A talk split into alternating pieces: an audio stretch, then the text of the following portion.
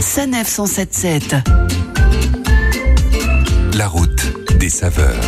Pléthore sont les communes de France réputées pour leur fromage. Mais avec Coulommiers en Seine-et-Marne, nous tenons le haut du pavé, tant à Coulommiers, c'est pour le Brie concours. Pour le Brie et sa bibliothèque municipale, dont vous nous expliquerez, Claire, en quoi elle est originale. Mais auparavant, nous voilà attablés au restaurant le bistrot.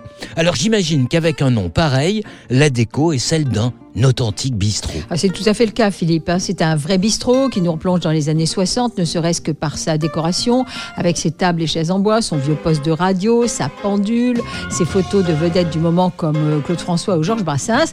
Il y a deux ou trois tables en terrasse, prises d'assaut dès qu'il fait beau. Mais comme c'est l'hiver, c'est à l'intérieur du bistrot, bien au chaud, que nous allons découvrir une cuisine que je devine traditionnelle. Ah oui, c'est œuf maillot ou terrine de canard au girolles en entrée. En plat, par exemple, c'est omelette, suprême de poulet au brie, c'est d'ailleurs ce que j'ai pris, ou andouillette. Et puis vous avez aussi un burger, un tartare avec des frites. Alors vous voyez, tout est très simple, tout est fait maison et en dessert du grand classique comme le riz au lait, la crème brûlée ou la mousse au chocolat.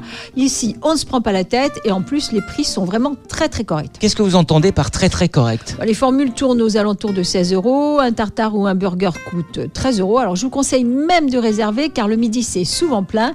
La clientèle c'est plutôt du genre du coin ou des habitués et du coup l'ambiance c'est bon enfant et tout le monde se parle. Et ça, au pays du Brie, ça n'a pas de prix. Comme promis Claire, nous gagnons la bibliothèque de Coulommiers, que vous avez qualifiée d'originale pour quelle raison?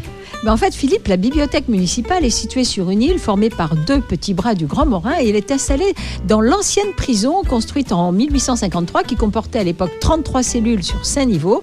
Elle a servi jusqu'en 1955, mais elle est devenue la bibliothèque municipale de la commune seulement en 2003 et puis de temps en temps, eh bien, elle est louée pour le tournage de films. Et ce ne sont pas moins de 8 longs métrages à ce jour qui ont été tournés à Coulommiers. Parmi eux, on citera Les Misérables de Claude Lelouch, Une affaire de femme de Claude Chabrol, ou encore On n'est pas sorti de l'auberge de Max Pécasse. Nous, on sort du bistrot et on se dit à la semaine prochaine, Claire. À la semaine prochaine, Philippe.